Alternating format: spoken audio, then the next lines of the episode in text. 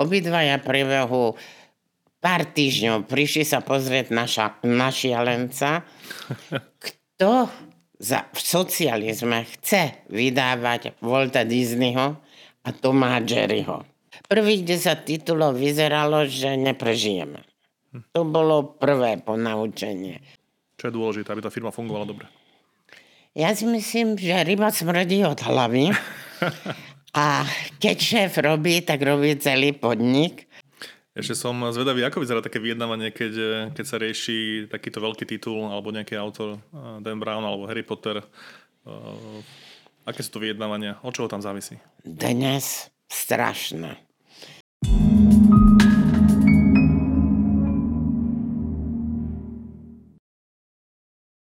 V dnešnej časti Inside from Business by som rád privítal vzácného hostia, Gabiku Belopotocku. Ahoj. Ahoj.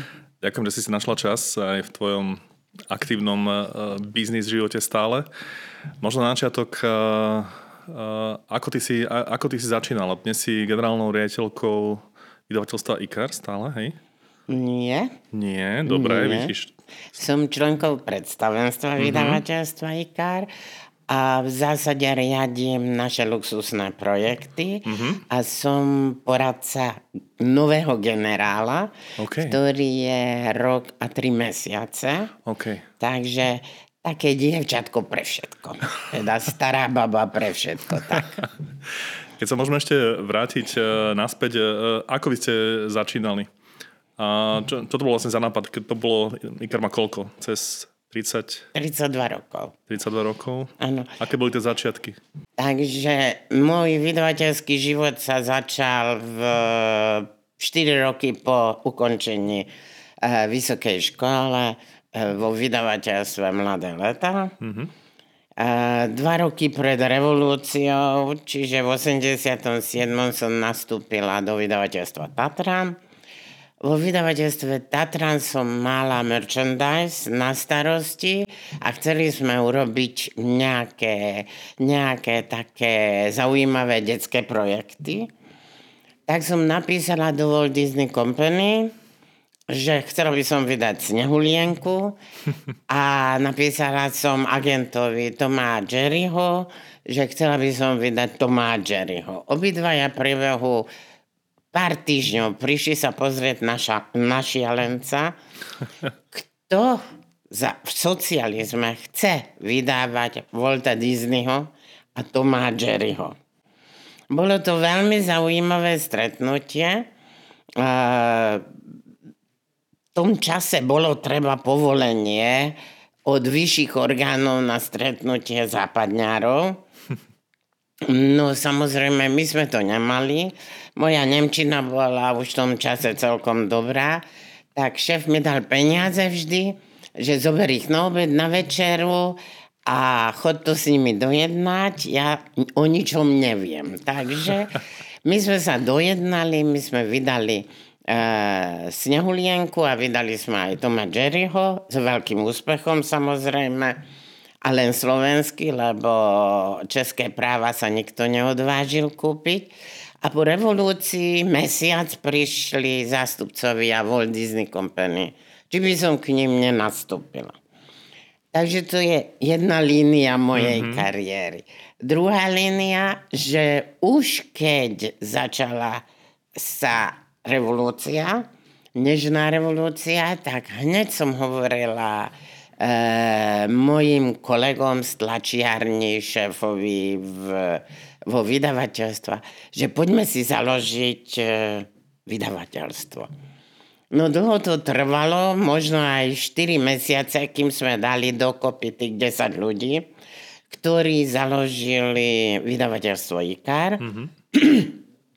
Samozrejme, Väčšina nemala peniazy, peniazy, takže požičali nám rodičia taký rodičovský startup a potrebovali sme pol milióna, aby sme mohli založiť akciovú spoločnosť.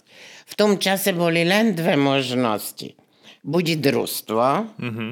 alebo akciovka. A družstvo mi nevoňalo, lebo ja som proste vždy ma to evokovalo k jednotnému rolnickému družstvu. Áno, hovorím, tá akciovka lepšie zne. Zlé meno. Takže sme založili akciovku, ale robili sme to popri našej robote a mojou hlavnou náplňou bolo pracovať, založiť podnik pre Walt Disney Company, e, začať vydávať knižky, a stabilizovať e, vydavateľstvo v Čechách a na Slovensku. Mm-hmm. Takže som dve veci robila paralelne, ale samozrejme v Ikare boli zamestnanci, ktorých len vo voľnom čase som e, navigovala, čo a ako majú robiť. A začala som v Egmonte. Založili sme Egmont. Aj toto možno je celkom zaujímavé. Oni si vybrali mňa a kvôli mne Bratislavu, ale radili sa ako normálny západňar s našim veľvyslanectvom, že či je to dobrý nápad na Slovensku založiť. Hm. A veľvyslanec povedal v tom čase, e, samozrejme praský pán, že na Slovensku nič múdre nie je, na Slovensku nie sú tlačiarne ani poriadne vysoké školy, takže im doporučuje vyd, e, založiť vydavateľstvo v Prahe a nie v Bratislave. Tak náš šéf bol strašne múdry, hneď mi kúpil letenku, išla som do Kodane, tam bolo sídlo a konfrontácia s našim milým pánom veľvyslancom. Vyhrala som. Zjavne. Zjavne. Takže sme začali vydávať. Prvý rok sme vydali Veselé Vianoce s Mickey Mouseom a potom sme vydali Toma Jerryho s obrovským úspechom. A Ikar, proste Egmont každý chcel, Ikar tak pokulhával popri mm-hmm. Egmonte. A, e, ale potom začali sme naberať dobré, dobrých autorov, dobré tituly Takže priebehu roka a pol Egmont a Ikar sa vyrovnali. Mm-hmm. Áno, že celkom už distribútory chceli viac Ikar ako Egmont, lebo Egmont súka jeden titul za druhým a stále to bolo len Walt Disney eh, a Mickey Mouse. Áno. A hmm, proste milovala som Mickey Mouse dodnes mám rada všetky Disneyovky, ale e, Dani chceli, aby sme vydávali danských m, detských autorov, mm-hmm. ktorí neúspeli nikde v okolitých štátoch. A vieš, nebolo to jednoduché robiť vydavateľstvo ani v tom čase. Bolo treba dávať pozor, aby človek nevydával E, titul, ktorý nedá sa predať, no, lebo to sú umrtvené peniaze. Ja som chcela vybudovať krásne, dobré e, detské vydavateľstvo. Som doporučila aj, že možno by sme mohli trošku kúpiť alebo odkúpiť autorov z mladých liet. A oni trvali na tom, aby sme išli tým iným smerom, tým ich smerom. A ja som sa v medzi tým Mikar už vyrastol mm-hmm. a mal, musela som sa rozhodnúť, buď budem v Egmonte, alebo v Ikare. To sa už ďalej nedalo. Tak som sa rozhodla pre Ikar. Môj dánsky šéf okamžite priletel do Bratislavy, aby ma presviečal, že musím zostať. E, samozrejme, že keď už raz som dala výpoveď, tak už som pri výpovedi zostala. Ale bolo to veľmi dobré a veľmi prospešné pre Ikar, že som odišla. Nie preto, že by iný nebol dobrý, ale preto, že Dani ma dobre vyškolili. Mm-hmm. Absolvovala som e, letnú dánsku univerzitu, štvortýždňovú. Absolvovala som rôzne školenia v Nemecku, v Rakúsku. Navštívila som kopec veľkoobchodov, vydavateľov, a proste v tom e, biznise som sa celkom rýchlo a dobre zorientovala. Samozrejme, že v tom čase Vieš, každý písal T602, ale už Dáni písali vo Worde a v Exceli. No tak ja som musela komunikovať vo Worde a v Exceli. Exceli sme robili všetky tabulky, štatistiky. No, takže keď som odišla z Egmontu, tú istú kultúru som zaviedla v Ikare, mm-hmm. čo bolo veľmi dobré. Najprv e, ľudia protestovali a chceli T602, ale nakoniec, e, nakoniec samozrejme vyšší bere. Takže všetko prešlo na Excel a Word. Uh-huh.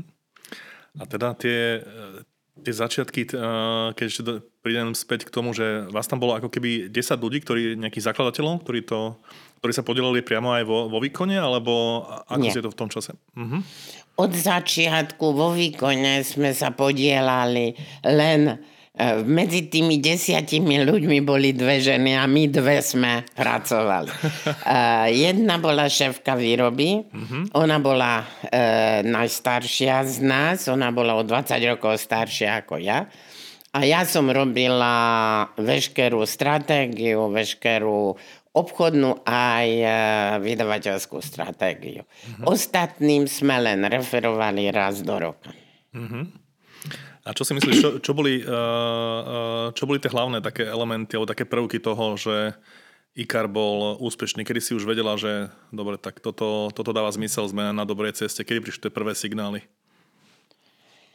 Uh, najväčší signál bol samozrejme ten, že vydavateľ uh, distribúcie, um, pardon, distribúcie boli už viac nadšení produkciou mm-hmm. Ikaru ako Egmontu.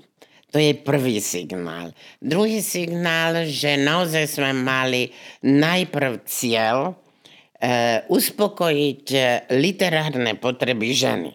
Mm-hmm. Takže sme začali, e, začali vydávať veci Betty Mahmoody, bez cery neodídem, Elizabeth Taylor riadi. Jednu knižku sme mali a veľmi úspešnú pre chlapov Mossad. Takže všetko ostatné išlo skôr pre ženy. A keď sme sa ustali dostatočne veľkými, tak sme si povedali na, s akcionármi, že poďme uspokojovať literárne potreby celej rodiny. Lebo tam, kde je žena, tam je aj muž a tam sú aj deti. Takže postupne sme rozšírili portfólio vydavateľstva a za 10 rokov sme sa dostali medzi top 3 najväčších vydavateľov. Súčasne sme založili vydavateľstvo aj v Čechách. Mm-hmm. A tam sme sa tiež dostali do top 10, čo bolo velice, velice pekný výsledok na to, že sme boli pôvodom akože majiteľia Slováci, či si to trošku tak ako aj dnes nemajú veľmi radi. Ale podarilo sa. No a ja som sa skamarátila s Bertelsmanom, s klubmi, ale kamara- skamarátili sme sa tak, že šéf Bertelsmanovských klubov mal e, najobľúbenejších autorov pre trh u nás. Áno.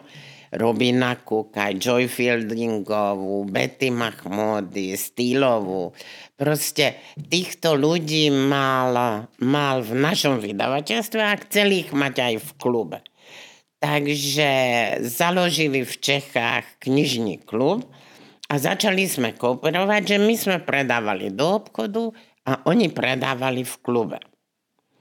A tak sme sa zblížili, že v zásade sme sa stali takým ako nepísaným partnerom, vďaka čomu IKAR mohol vydávať e, náročnejšie encyklopédie, farebné publikácie, mm-hmm. lebo bola to medzinárodná kooperácia. Áno, Česko, Slovensko, Polsko, Maďarsko, Bulharsko, proste celý ten východný blok Bertelsmann združil a riadil to z Rakúska.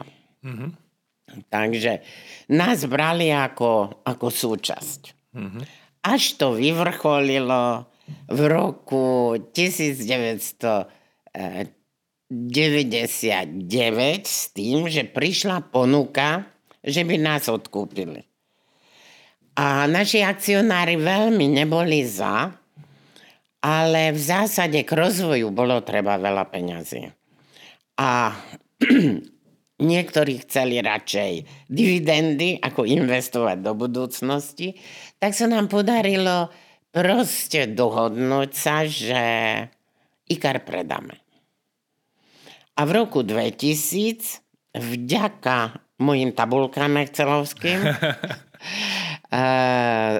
pri, dostali sme audit, boli prekvapení, aký poriadok je, ako všetko je naozaj vedené ako treba. Audit e, s kúpou, so zmluvami, všetko prebehlo v priebehu 4 mesiacov, čo v ére Bertelsmanu nikdy sa nestalo. Takže od roku 2000 sme sa stali súčasťou Bertelsmann AG a riadilo nás knižný, riadil nás knižný klub z Prahy. Oni, e, ja som bola druhý človek v tom československom koncerne. Nemec, česky hovoriaci Andreas Kalfus viedol celý podnik a ja som bola jeho zastupkyňou a v zásade strategickým manažerom. Mm-hmm. Tam ste ešte aj, e, tam ste si aj ponechali nejaké, ne, nejaké podely, či to ste predali 100%, 100% podniku v tom čase?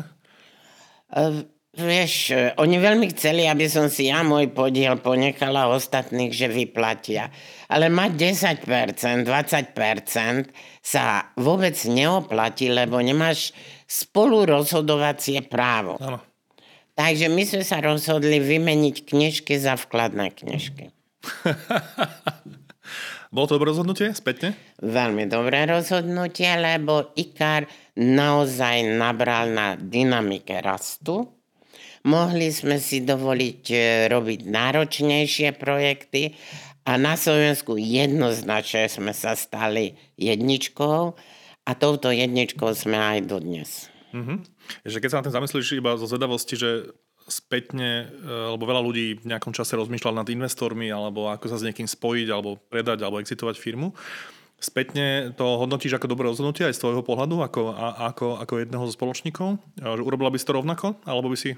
Rozhodne by som urobila rovnako, lebo 10 ľudí sa vždy musí pohádať.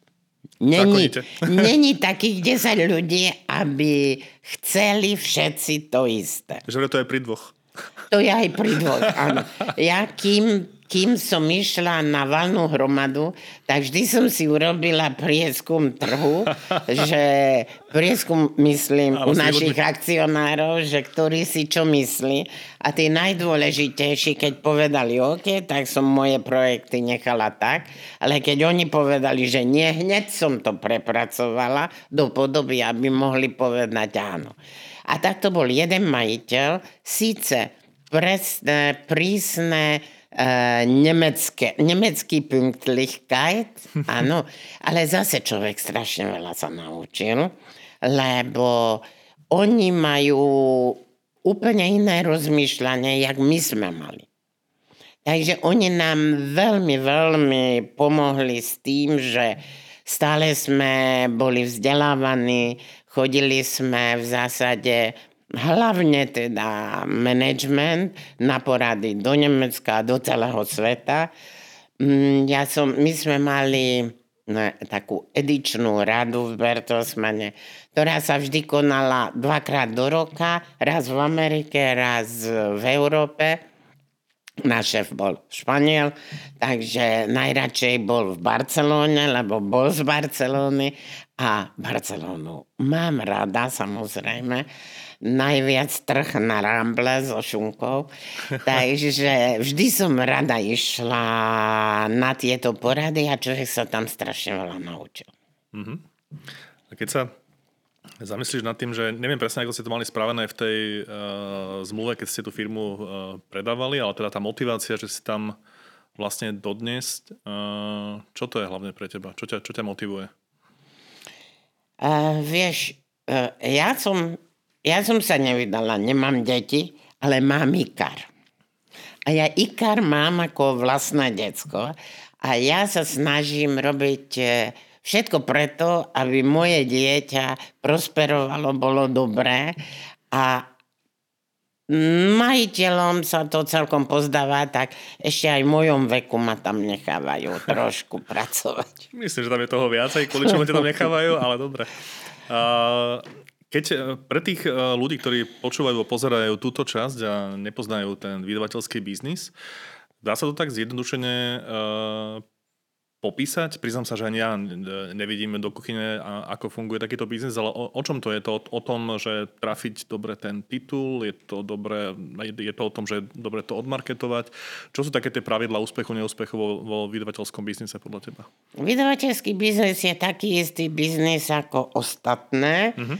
Odlišuje sa len s tým, že 5P je dôležité. Áno, prvé, ten produkt Takže my musíme hľadať e, také tituly, ktoré e, rezonujú a e, majú úspech na slovenskom trhu. Darmo je americký veľký bestseller, nie je isté, že na Slovensku úspeje. Takže my máme mm, veľa ľudí, ktorí nám čítajú tituly mm-hmm. v origináli a napíšu posudok a podľa toho sa rozhodneme, či kúpime alebo nekúpime. Keď kúpime, ešte nie je isté, že to bude úspešné, samozrejme, lebo kryštálovú gulu dodnes sa mi nepodarilo zohnať. Takže e, cirka teraz môžem povedať, že takých e, 30-35% titulov vôbec neúspeje a ďalších 30 tak stredne a tak mm-hmm. lepšie len tých zvyšných 40. Myslíš akože už vydaných titulov, áno? Už vydaných, uh-huh. áno. Uh-huh. Takže najdôležitejší je dobrý projekt, dobrý produkt, dobrá knižka. Áno. Druhá vec je, samozrejme musí tam byť tá kvalita. Keď nie je dobrý preklad, dobrá redakcia, ľudia e, to nemajú radi. A samozrejme, že to odrazí sa aj v predaji. Marketing je veľmi dôležitý a my sa snažíme vždy robiť marketing produktu, teda knihe, a nie labelu vydavateľstvo mm-hmm. IKAR. Lebo my máme každý jeden náš produkt, každú jednu našu knižku inú. My nemôžeme tak ako potravinársky priemysel alebo automobilový priemysel propagovať značku. My musíme každý jeden náš produkt propagovať a je to dosť náročné, lebo ten rozpočet je malý. Tak e, kniha, predáva sa kniha, niekedy sa predávalo 10 a viac tisíc kusov, mm-hmm. dneska sa predáva 1000, 1500, 2000 kusov, takže strašne málo peňazí zostane na marketing, Takže musíme veľmi, veľmi rozmýšľať, akým smerom a ako ísť. Kým vydáme peniaze na marketing, zase máme pár ľudí, ktorí prečítajú si knižku, už po slovensky preloženú, a keď dostane ten titul 4 a viac hviezdičiek, tak investujeme do reklamy. Keď nedostane, tak necháme knihu žiť vlastným životom. Uh-huh. A si povedal, že, že predtým to bolo okolo 10 tisíc ten predaj a teraz niekedy okolo tisíc. Čo, čo, čo to znamená? Čo, no, aký to je trend? To znamená nejaká, že je potom viacej tých knížiek online, alebo vôbec, že ľudia menej čítajú, alebo čo, čo to je za trend? Nie, v 90 rokoch sa vydávalo oveľa menej titulov ako teraz. Proste... Aha, tá, tá ška, ten Áno, tá škála. Dneska máme viac ako 700 vydavateľov. Áno. A tí vydavateľ možno aj viac, nemáme presné štatistiky. No a vydáva, sú vydavateľia, ktorí vydávajú jednu, dve knižky, ale sú vydavateľi ako my. Vydáme 400 titulov do roka. To znamená, že do roka vyjde oveľa širšia škála autorov a kníh, ako vyšla e, pred 20 rokmi. Mm-hmm. Áno. Pred 20 rokmi m, mm, Mahmoody sme predali 100 tisícový náklad. E, ja hovorím, že naša sponzorka vydavateľstva je e, Maria Treben, zdravie z Božej lekárni. Túto knižku vydávame do dnešného dňa, už sa predalo 500 tisíc kusov. Takže, mm, takže trend je, je veľa titulov, áno, sú podstatne e, cenovo drahšie tie knižky, aj keď pre vydavateľstvo oveľa menej výnosnejšie. Je lepšie predať 10 tisíc, áno, ako predať 1500 platíš to isté prekladateľovi, približne tie ceny prekladateľské sú také v Čechách, také v Nemecku plus minus, áno. E, výrobné náklady. Keď Nemci robia 10 tisíc a my robíme štartovný náklad 1500, tam je obrovský rozdiel. Uh-huh. Tam sú ostatné prípravné práce, redakcia, sadzba a tak ďalej. Takže tých 1500 kusov Eh, keď predáš celé, tak to je dobré, ale keď ti niečo zostane, tak ti zrujnuje budget. Mm-hmm.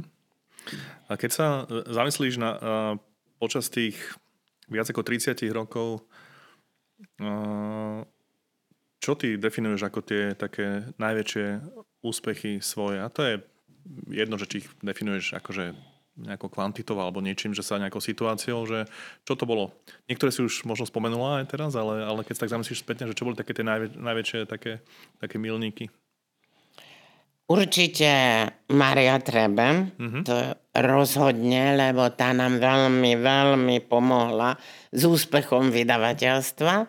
Potom veľmi dobré rozhodnutie bolo kúpiť Harryho Pottera.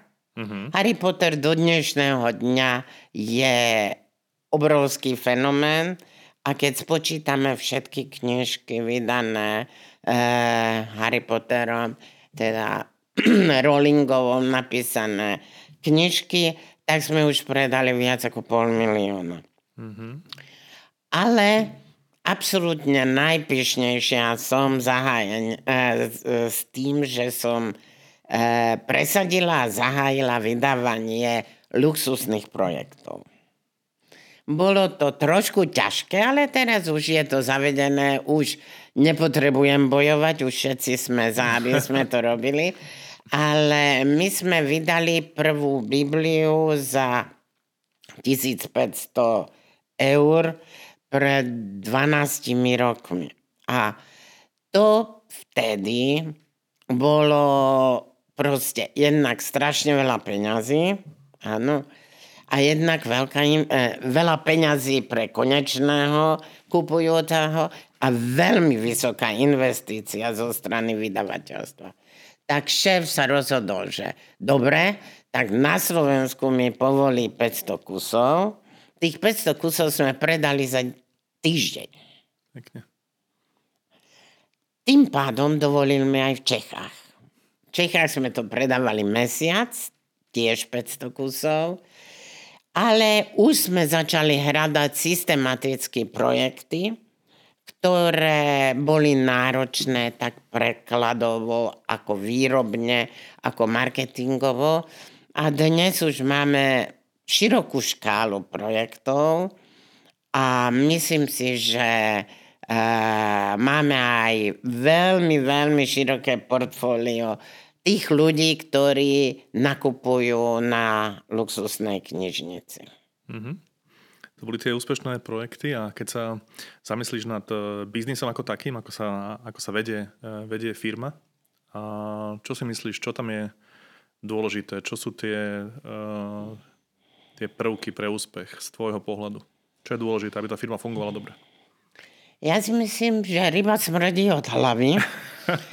A keď šéf robí, tak robí celý podnik.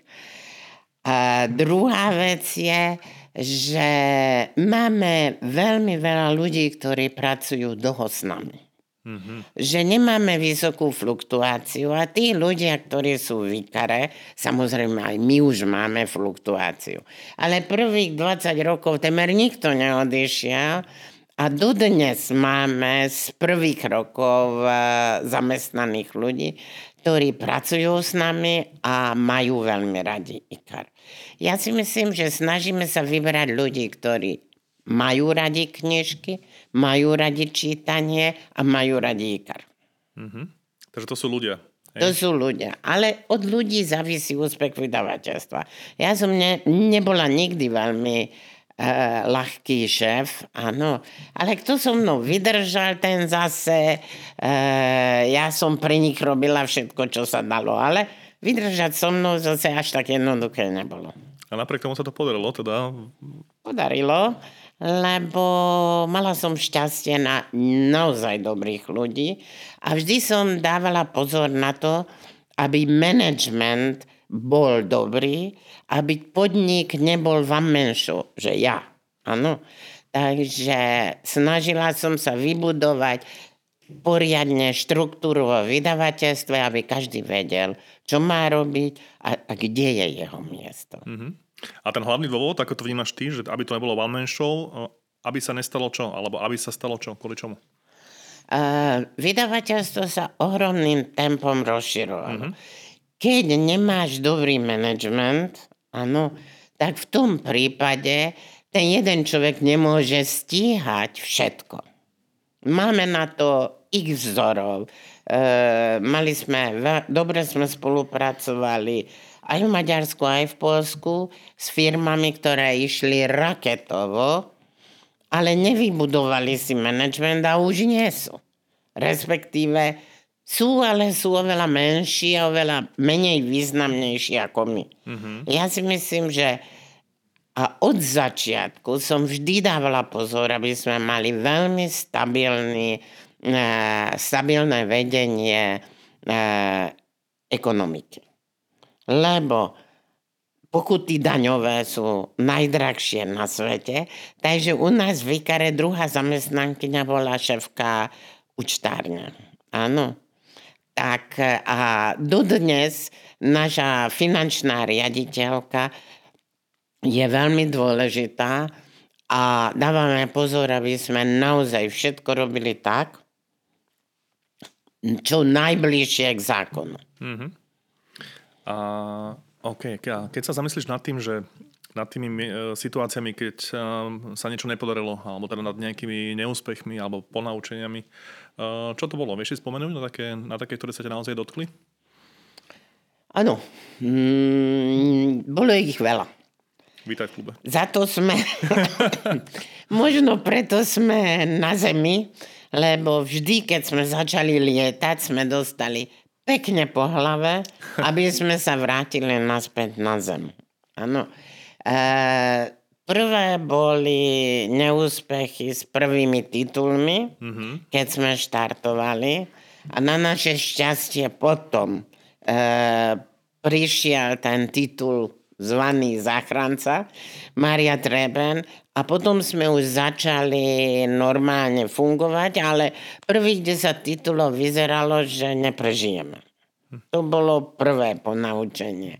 Druhé ponaučenie veľké bolo, že mm, otvárali sme predajne, áno, a nám sa zdalo, že e, keď je tá predajňa rentabilná, tak je to akože dobre, ale príchodom Nemcov sme prišli na to, že do výkonnosti malej predajne treba započítať aj overhead, management. Áno.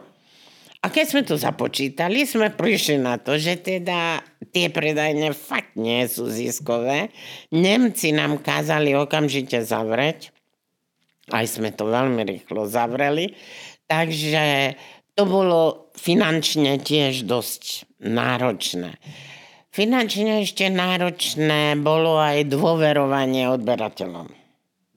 Lebo my sme mali krajský organizovaný veľkoobchod v prvých 10 rokov a ja som teda sa snažila pomôcť im v rozvoji, pomôcť im, aby rastli sami, ale nie všetci to zvládli a niektorí tú podporu aj zneužili a veľa peňazí sme stratili bankrotom malou obchodov aj veľkou obchodu.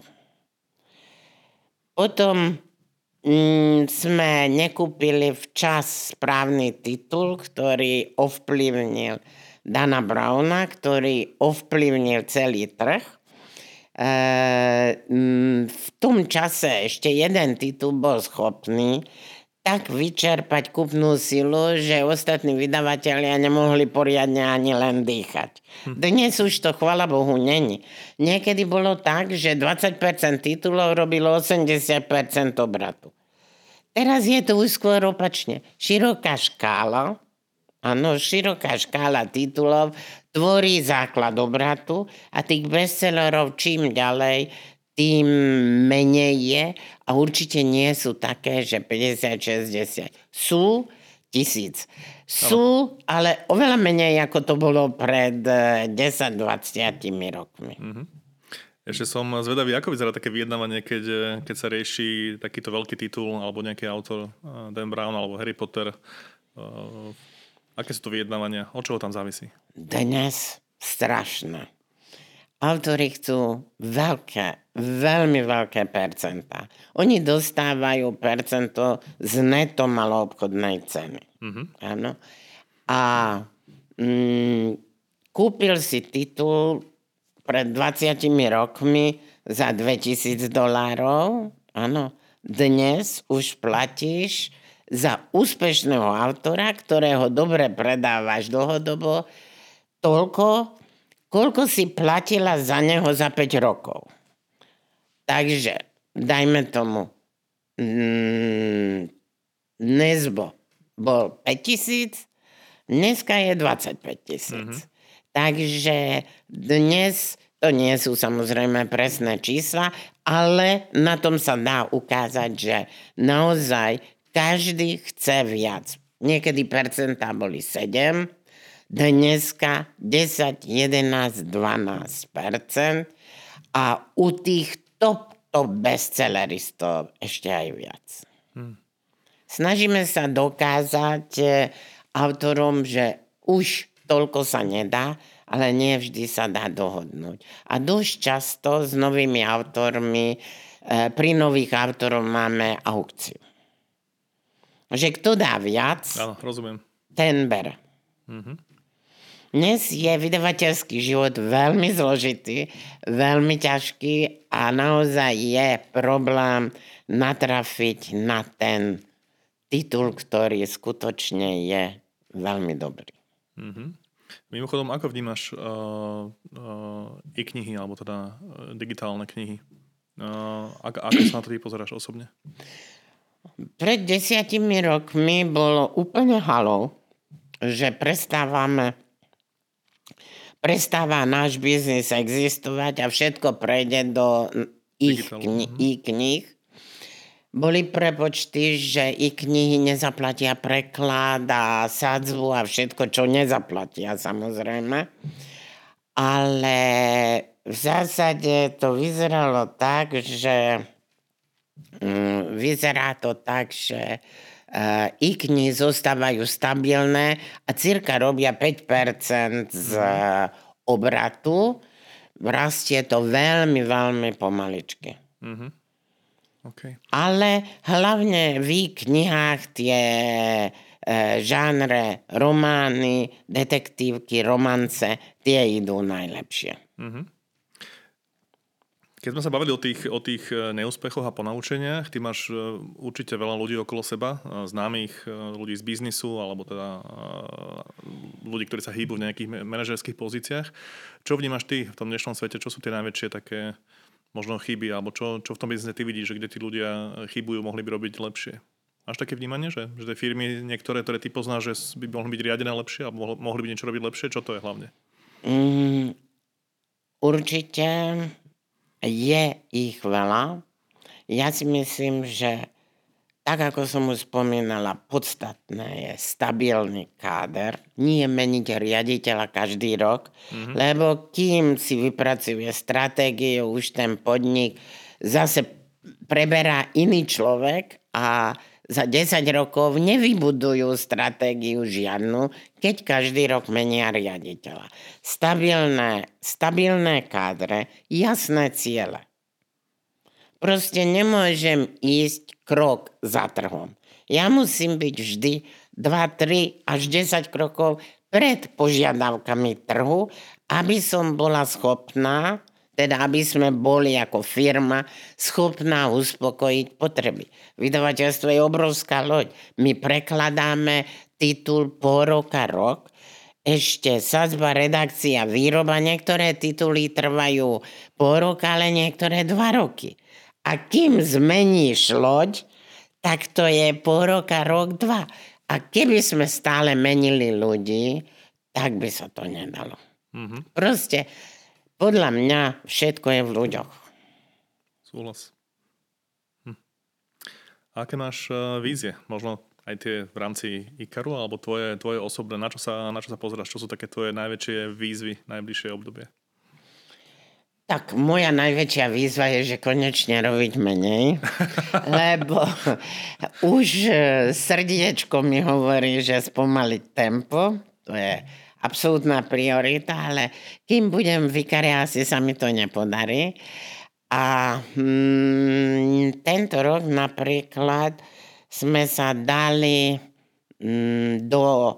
E, dali sme si také ciele, ktoré som si myslela, že nesplním, ale dúfam a verím, lebo už každý deň sa to blíži, že sa to podarí. E, robíme luxusné pôvodné projekty, ale veľkolepé robíme veľkú encyklopédiu alebo Bibliu Elánu. Zmapovali sme 55 rokov Elánu a to bola robota teda šialená. Mali sme šťastie, že e, tým Elánu nám maximálne pomohol. Je tam okolo 500 fotografií.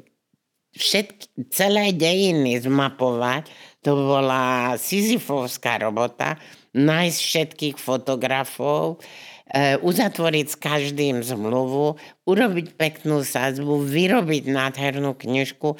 To bola obrovská robota. Takisto Mekyho sme pripravili na tieto Vianoce. Elan štartuje v zásade uh, predpredaj tento víkend mm-hmm. a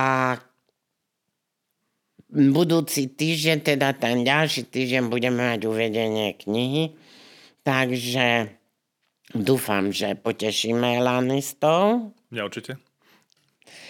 A máme dve verzie, samozrejme máme verziu luxusnú. Tá luxusná je nádherná. Ja som úplne, úplne zamilovaná do toho diela našej grafičky. je to, vždy je to tak, že tá luxusná knižka má krásnu krabicu. E, v tej krabici je kniha a darčeky. V tomto prípade je tam e, básnická zbierka Borisa Filana, mm-hmm. 50 top pesničiek Elánu.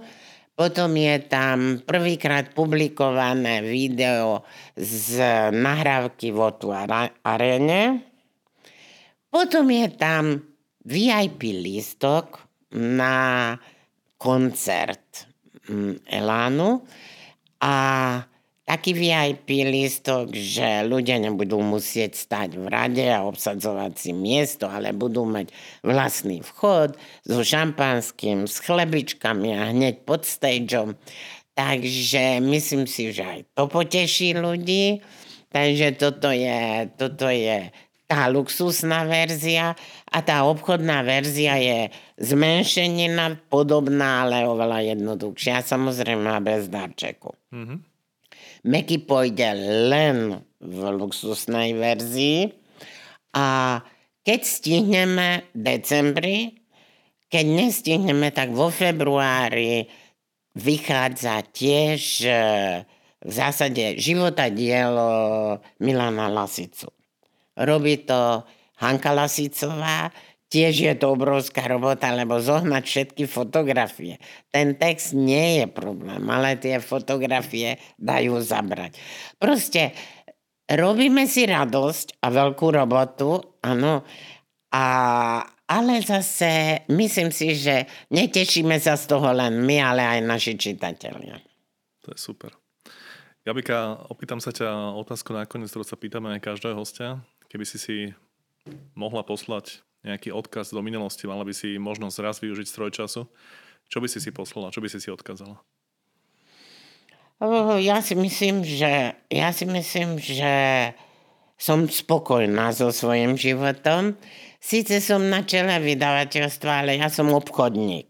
Na rozdiel od e, väčšiny vydavateľov, kde literáti sú na čele vydavateľstva.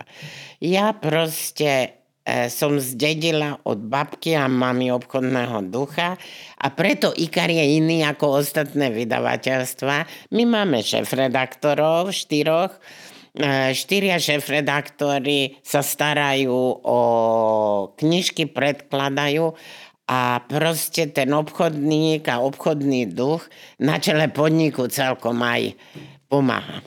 Mm-hmm. Čiže ten odkaz by bol? Odkaz je, že znovu by som robila všetko takisto, ako som robila. Ja si myslím, že tie chyby treba, aby boli, Presne. lebo z niečoho sa treba poučiť. Presne. Proste, nie sme dokonali, ale treba tie chyby, z chýb sa poučiť. Naj, najlepšie by bolo z cudzích, ale väčšinou človek sa učí z vlastných. Tak, tak. Gabika, ešte raz veľmi pekne ďakujem za účasť a prajem všetko dobré, a veľa zdravia a veľa energie. Hm, ďakujem veľmi pekne.